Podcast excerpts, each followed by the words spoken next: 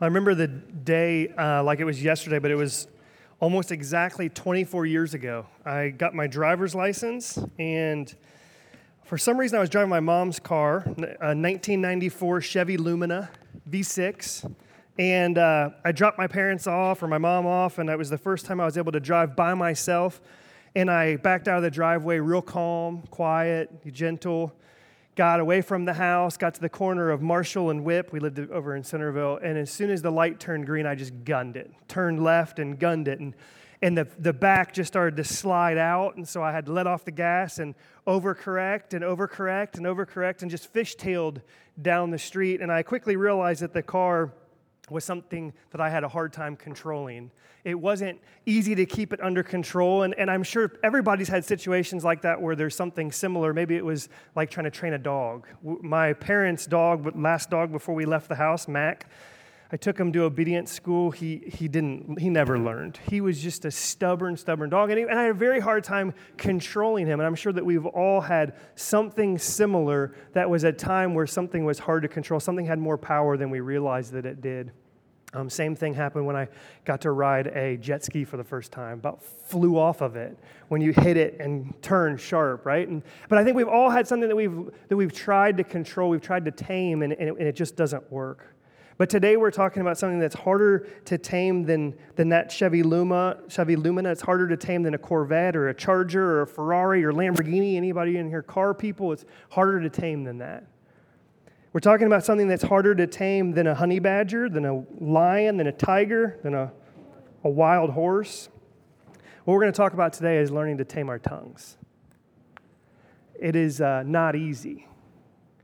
Um, I am extremely guilty of, of this. So, we're going to do two things today. We're going to talk about one, why is it that we should learn to um, be slow to speak? And number two, how is it that we tame our tongues? Before we do that, let's take a quick reminder of where we've been. We've been in this series called Summer School. We've had different people teaching on different topics. It's been really cool to see how God has kind of shaped all of that. But we've talked about anxiety and shame and the purpose of life being to abide in Christ. We've talked about freedom and thankfulness and mental, mental illness and the church's role in it. Um, last week, if you were here, Kevin preached on listening. Man, I hated that message. Anybody else hate that message? Um, thanks, Stephanie, for pointing out that how bad he needed it so that we could get it as well. Um, but um, last week, when Kevin was sharing about listening, um, he talked about six lessons on good listening. And if you weren't here, I highly advise you to try to take a listen to it. Um, but that good listening requires patience, it's an act of love, it prevents misunderstanding, it prepares you to speak well, it ministers all by itself, and it reflects our relationship with God. But in it, he talked about the verse James 1:19. And James 1:19 says this: "Know this, my um, beloved brothers, let every person be quick to listen and slow to speak and slow to become angry." But last week, what he talked about was listening. He talked about the heard word, that be quick to listen part. Well, today, we're going to talk about that very next part slow to speak. It is um, not easy for us. But one of the things I want to do, I want to, I want to have a point of clarification. Um, it's really easy when we talk about the tongue or we talk about um, the spoken word or if we talk about our lips. So many of these verses say that, and it's easy to just start thinking about the things that we say, but we can talk with our hand when we write. We can talk with our fingertips if we get on Facebook and say something, or if we say something on Instagram with our thumbs on our phones. We can, we can speak in a variety of different ways that don't just come from our mouth. Um, if you've ever been on the highway and accidentally cut somebody off, you may have even seen something that's communicating a message to you. So, uh, when we're talking about taming our tongues, I want to be very careful that we're not just talking about like the things that we say, right? Like, just if I said to Tristan, You look beautiful today, and she would throw me the ball back and say, You look even better. And I would say, Thank you, you're, you're right, you're right. Um, but it's also possible that I send out a message um, in a totally different way. I might get on, um, on Facebook and I might say, you know, the thing that you have to say is so stupid. And they might say something back even worse than that. Or again, you, you might be driving on the highway, somebody cuts you off, and they say, you know, And she would say, I'm sorry, right? So, whenever we're talking about taming the tongue, we're talking about being slow to speak. We're not just talking about the words that come out of our mouth, we're talking about any message that we send out. Through any outlet, through any forum, any words that we speak, any, any typing that we do through our fingertips, through our thumbs, we're talking about today being slow to speak, taming our tongue. So, how many of you, like me, have ever suffered with a thing called foot mouth syndrome? Yeah, man, our mouths can get us in a lot of trouble. So, today, as we talk about every message that we send out, we're going to talk about two things. One, why should we be slow to speak? And two, how can we tame our tongues? For the verse today, we're going to continue in that same verse, like I said, that, that Kevin used last week. And so we're going to do something a little bit different. I'd like everybody to repeat after me. James 1:19. Let each of us be quick to listen and slow to speak. Let's pray. God, I confess that this tongue of mine is much harder to tame than any car I've driven. It's harder to learn to use it correctly than was to learn to ride a bike. It's harder to tame my tongue than to tame any animal that I have tried to tame. God, I confess that I have often used my words wrong. I confess that I have been hurt by other people's words. And God, I know that there's that saying that says, Sticks and stones may break my bones, but words will never hurt me. And God, I know that that is not true. I have seen the pain in people's eyes when I have used words wrongly to them. So, God, I pray that today you would help us understand why it is so important to tame our, tame our tongues and that you would meet us where we're at and you would use today. In Jesus' name. Amen. So, number one, why is it that we should be slow to speak? I want to start with two. There's going to be two things. Number one, the reason why we should be slow to speak is because once you say something, it's out there, right? Once it's out there, it's out there. And that can be proved in a variety of different ways. One of those ways I think it can be pr- proved is this I am sure that everybody in this room can either think of a positive or a negative thing that someone has said to them. And it may even go back years, it may go back decades, and you can remember just like that something that somebody said. Because the thing about words is once you, once you put them out there, they're there. They're out there for good, right? And so you might remember something that a teacher said. Anybody here, you can just raise your hand. This is just going to be an easy part. How many people remember specifically something a teacher ever said to them? Positive or negative? Okay, there may be something that a parent said to you, positive or negative. Do you remember any of those? What about a coach? Pastor? No, don't remember anything they say. What about um, when a past boyfriend or girlfriend broke up with you? Remember those things? Words, um, once they're out there, they're out there. How many people in here, and you don't have to raise your hands for this, can you remember something that you said to somebody that hurt them? I can specifically remember being in elementary school, and I can remember three or four different things I said to three or different four three or four different people, and I can still, 30 years later, see their face. Once you say something, it's out there. You can't take it back. You can apologize, you can ask for forgiveness, you can, you can then try to butter them up, but, but once you speak, the words are out there. And so I think it's very important that we should learn to be slow to speak. Secondly, um, why should we learn to be slow to speak? Because there is great power in words. I'm going to read a couple verses and then we're going to talk about some of the things that those say. Proverbs 12, 18. There is one whose rash words are like sword thrusts, but the tongue of the wise brings healing. Proverbs 15:1 A soft answer turns away wrath, but a harsh word stirs up anger. Proverbs 15:4 A gentle tongue is a tree of life, but perverseness in it breaks the spirit. James 3:5 so also a tongue is a small member, yet it boasts of great things. How great a forest is set ablaze by such a small fire. Proverbs 18:21, the tongue has the power of life and death. Just in those handful of verses, we can see that our words have great power. They have the power for healing or for thrusting swords. Our words have power to turn away wrath or to stir up anger. They can, they can diffuse a situation or they can ignite a situation. Our words can give life or they can break a spirit. Our words can give life or their words can be like death. If you continue reading throughout the Bible, you, you'd read um, Proverbs chapter 6, verse 16 through 19. And, and, and this, to me, speaks such, so much to the power that are, that's in our words. Proverbs 6 16 says this there are six things that the Lord hates. Three of those things are associated with our lips and the words that we speak. Number one, a lying tongue. God hates a lying tongue.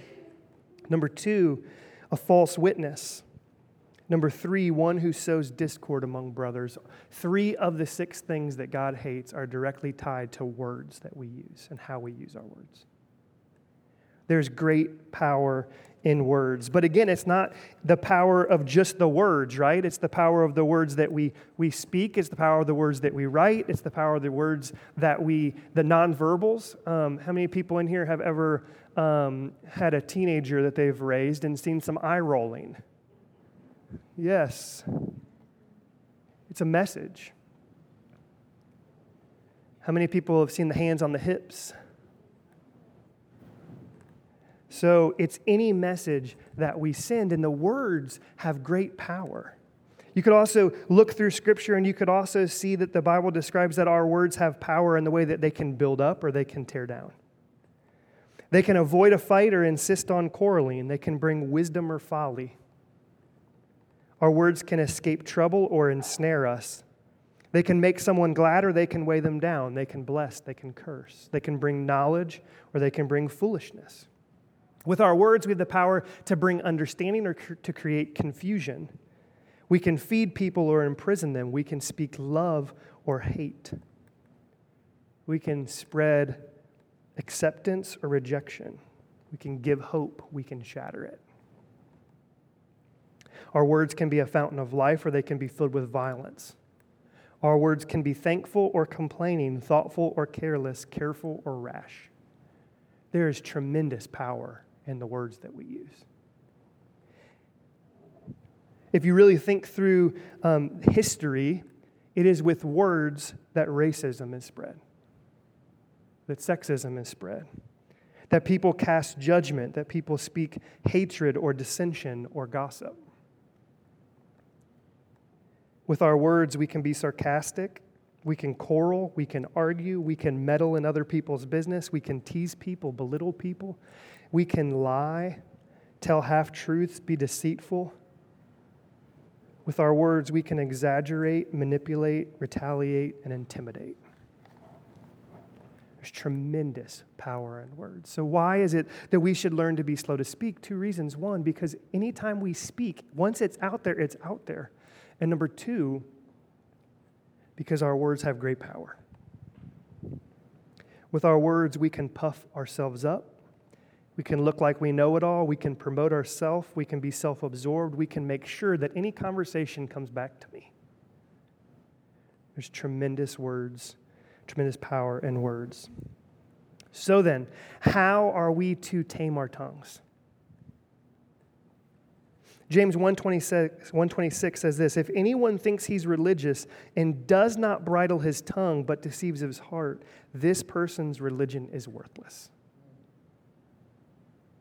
So when we are someone who goes through this life without taming our tongues, it is as if God is saying, Your religion is worthless.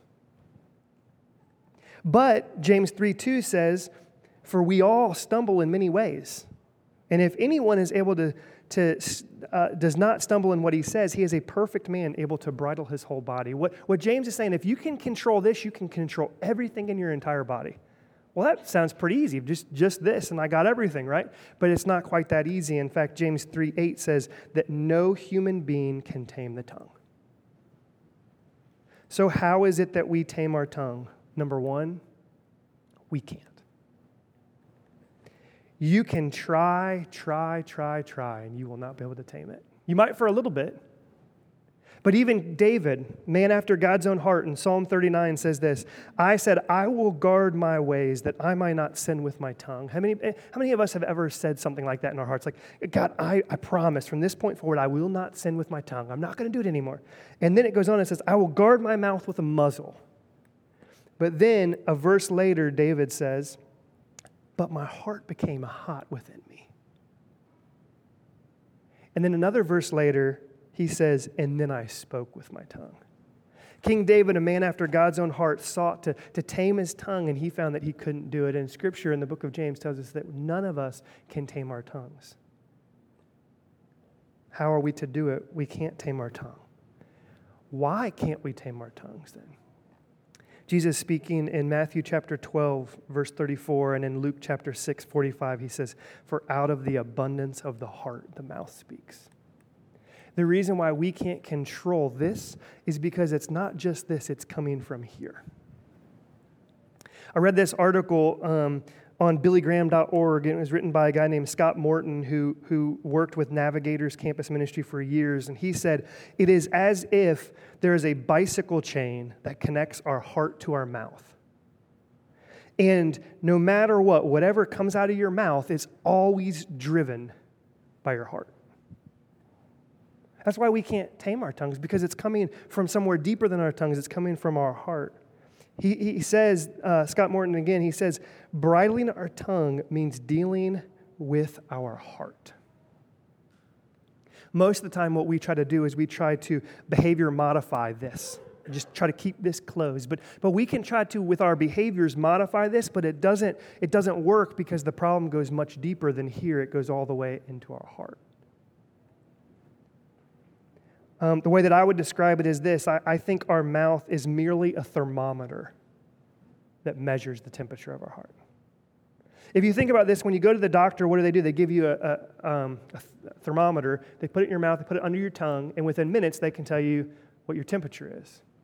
Well, I think it's the same thing. Our mouth, um, it's not what goes under our tongue, but what comes out through our tongue that measures the temperature of our heart. Our mouth is merely like a thermometer that's pointing to the condition of our heart. But again, it's not just our verbals, it's our nonverbals, it's things that we write, any message that we send out. So here's the thing when, when we realize, and, and I'm in this boat for sure, that when we realize that we have a mouth problem, it's actually telling us that we have a heart problem. That means when I have an argumentative tongue, I actually have a heart problem. That means when I have a complaining tongue, it's a heart problem.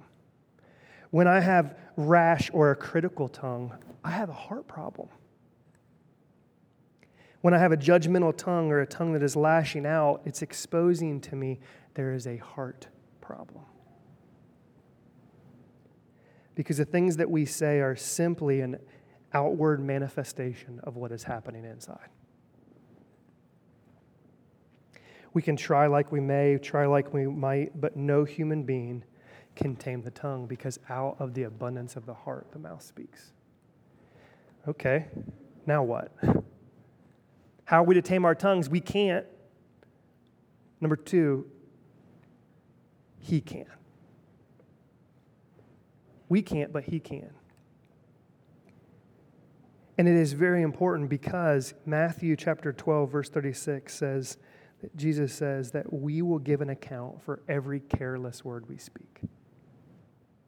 If we think, if you really think about the ramifications of this, that no one in this room, that, that I myself, that none of you, we cannot control our tongue. And yet we are going to be stand before God for every careless word we speak. I don't know about you, but that drives me to Christ because I need some serious forgiveness. It drives me to Jesus because of 1 John chapter 1 verse 9 that says this, if we confess our sins, he, Jesus, is faithful and just to forgive us of our sins and to cleanse us from all unrighteousness. Those two truths that we cannot tame our tongue and that we will, ha- we will stand before the Lord for every careless word we speak drives me into the arms of Jesus for forgiveness and for cleansing. It drives me to God that, as Psalm 40, verse 3 says, He put a new song in my mouth, a song of praise to our God. We can't tame our tongues, but He can. When we try, it's behavior modification. But what we need is actually for not this to be fixed, but for this to be fixed. We need a new heart. We need a new spirit within us. We need, we don't just need um, behavior change. What we need is to be made new.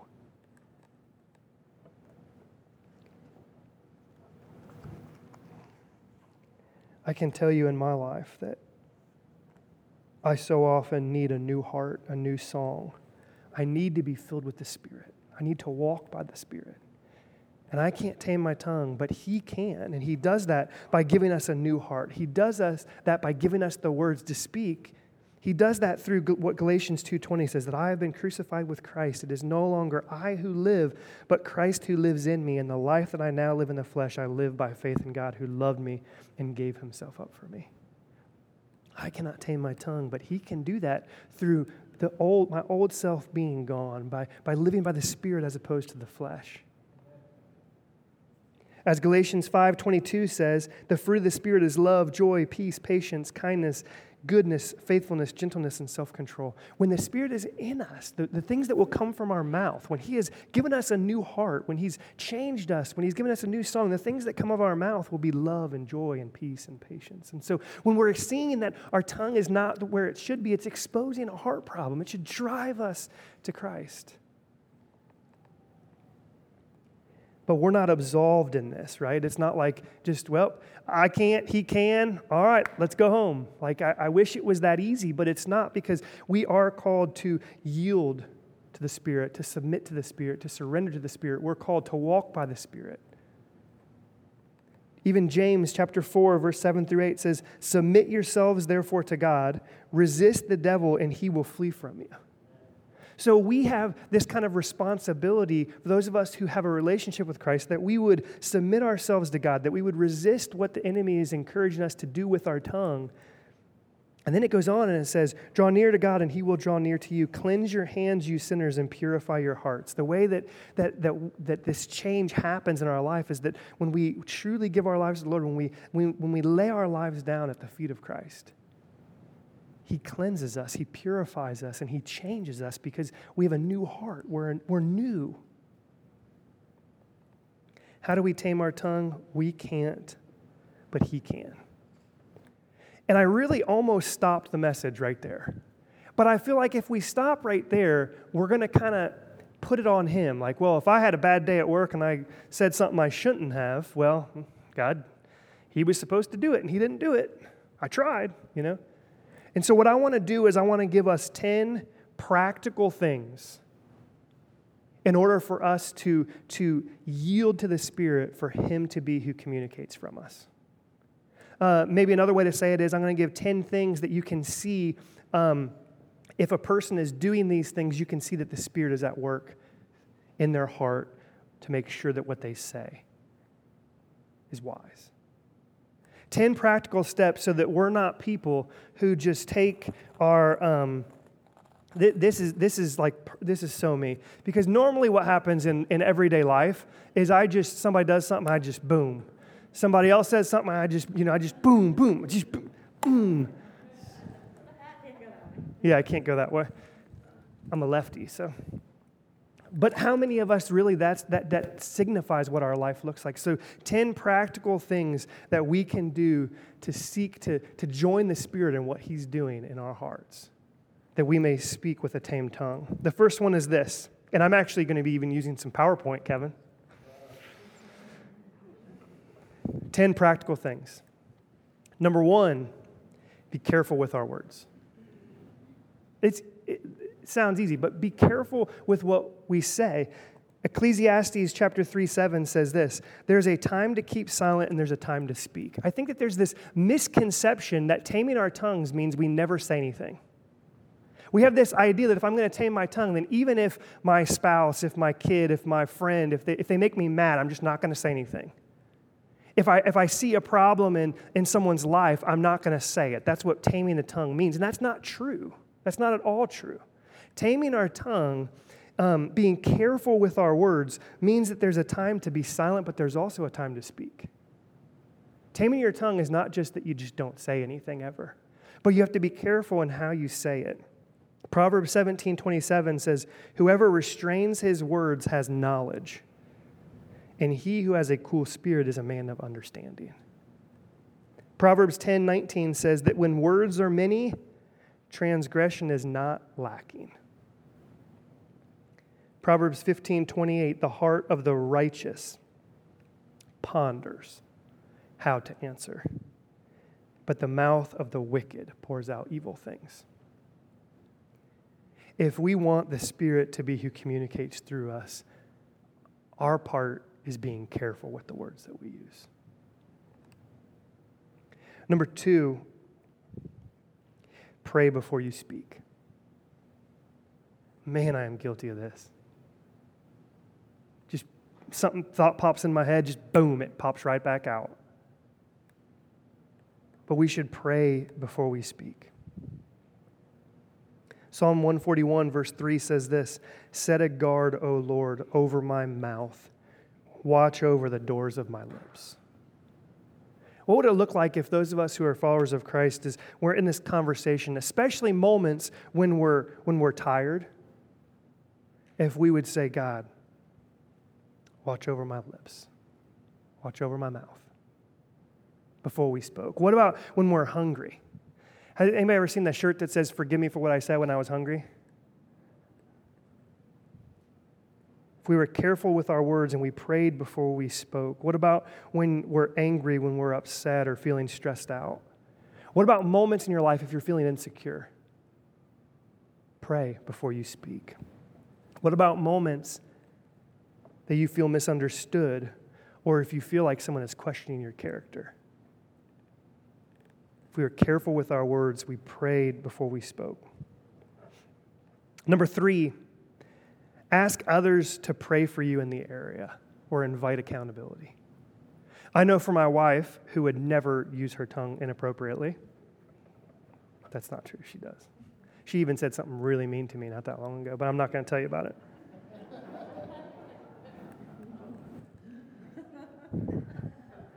Too long of a story. It also shines negatively on me, so not doing that while I'm up here anyway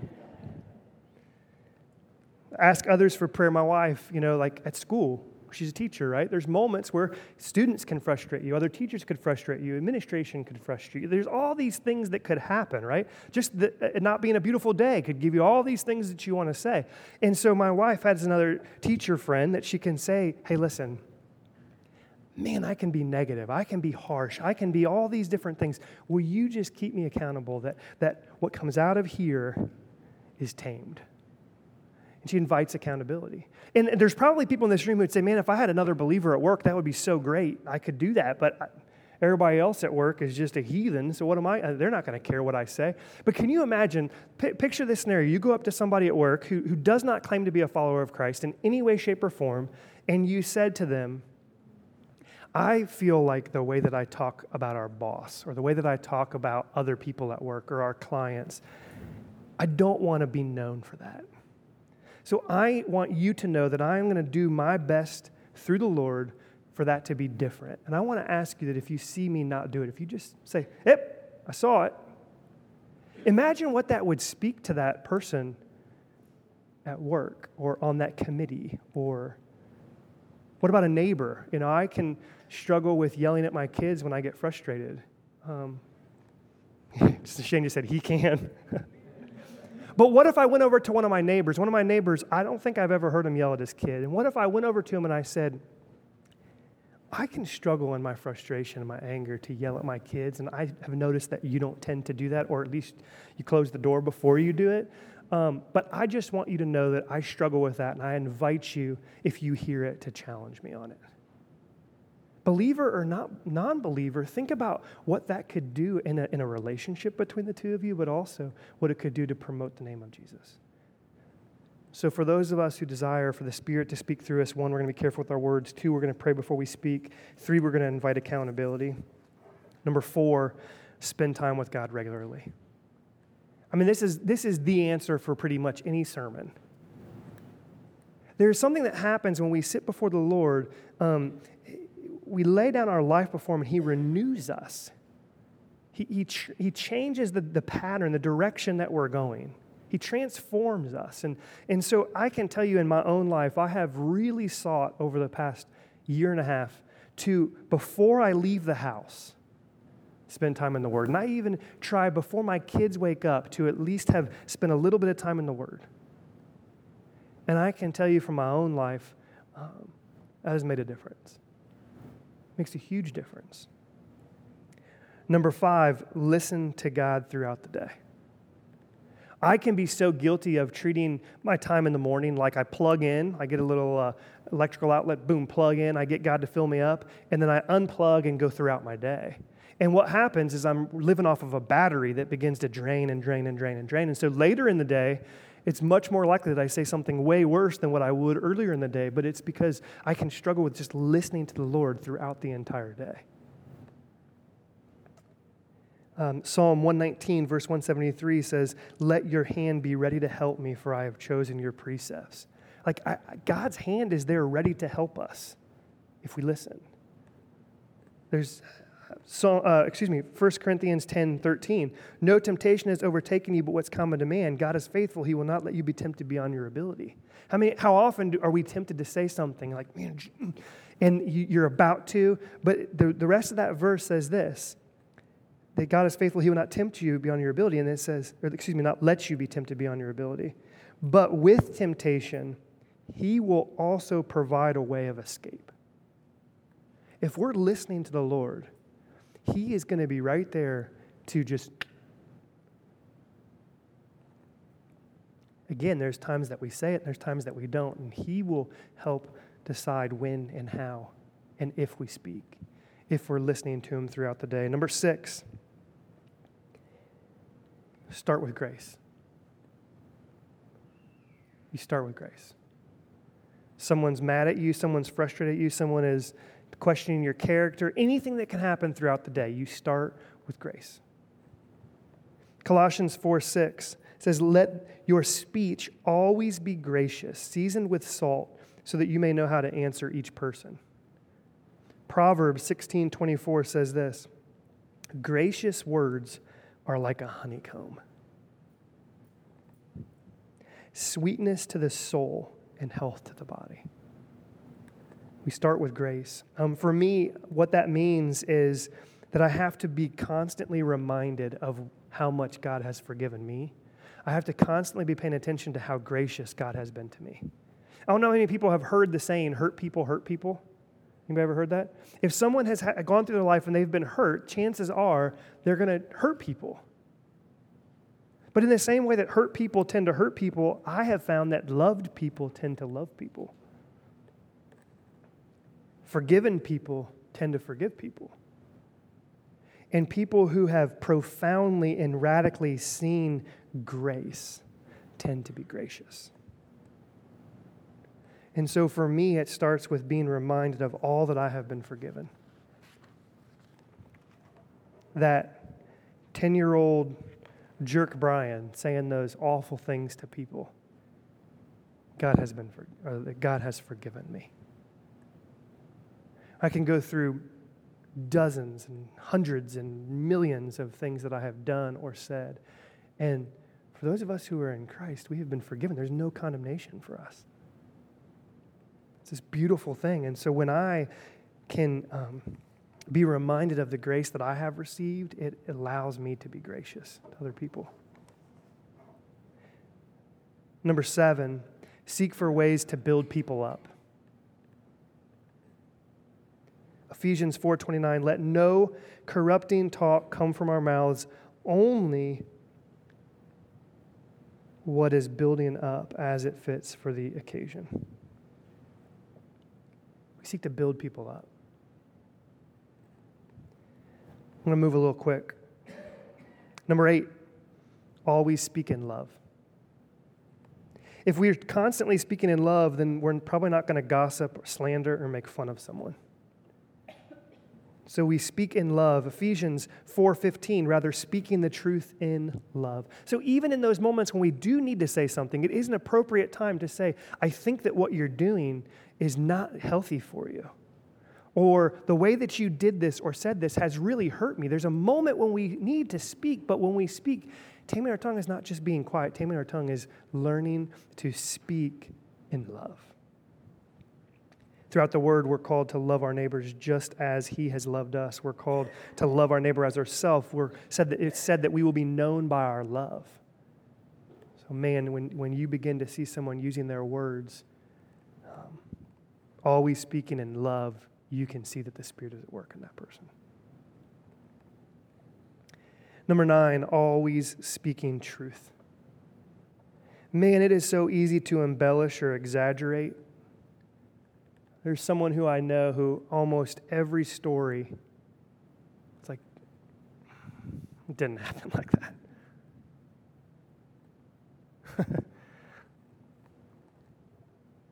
can exaggerate, we can embellish, we can tell half truths.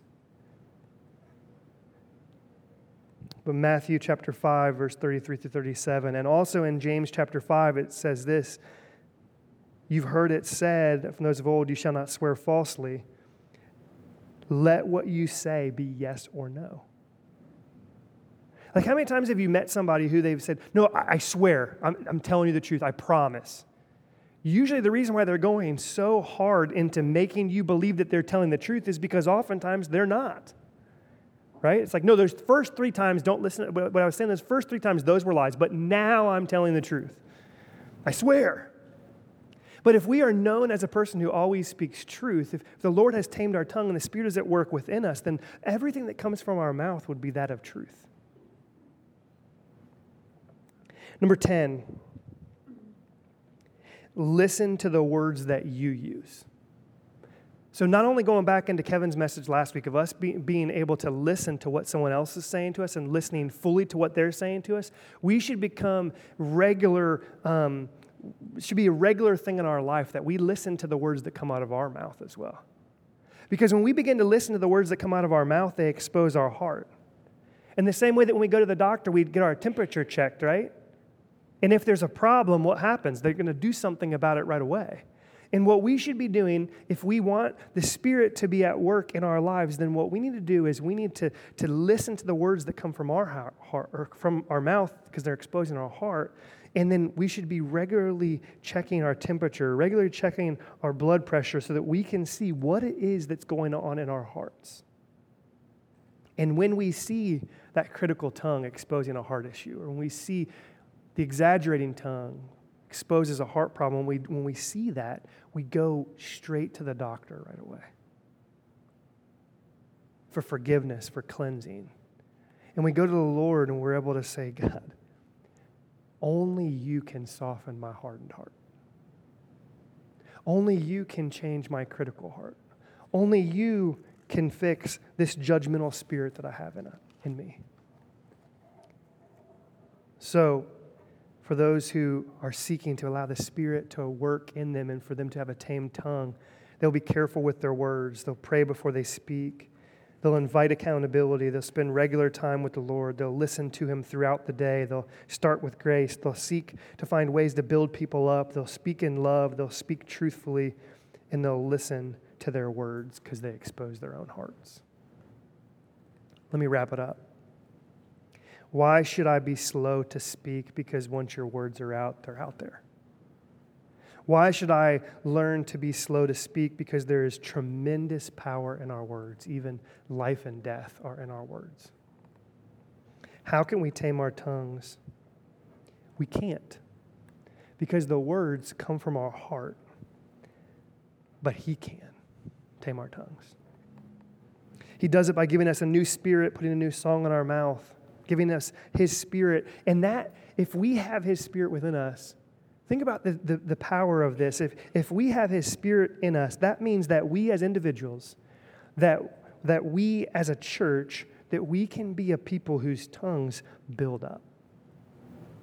Our tongues can spread love. Our tongues can be a fountain of life. They can bring truth. They can bring good news. They can bless others. They can praise God. They can make glad. They can feed people. They can give hope. With our mouth, we can tell people about the love and the forgiveness of Jesus Christ. We can share about the change that He can make in our lives. James 119 says that each of us should be quick to listen and slow to speak. Let's pray. God, um, with this message, you have brought tremendous conviction in my heart. And you have brought tremendous forgiveness. God, I am so thankful for the ways that you have forgiven me. I'm so thankful for the ways that you have cleansed me, that you've purified me. And, and God, I know that I have a long way to go. But God, I, I desire that my life would be one that is laid down at the cross. That my life would be one that is walking by the Spirit, that my life would be a life where Brian has been crucified, but it is no longer Brian that is living, but is Christ in him. And, and God, I, I pray that that would be the case for a lot of us in this room, for all of us in this room. God, there is tremendous power in our words. And, and God, I just pray that you would. Um, that you would just work in each of our hearts. And God, I thank you most of all with words that in the beginning was the Word. And the Word became flesh and dwelt among us. And so, God, I pray that when the words that come from our mouth will remind us that, that you, the Word, came to earth. God, forgive us, make us new, and allow us to yield to you with the words that we speak. Jesus' name, amen.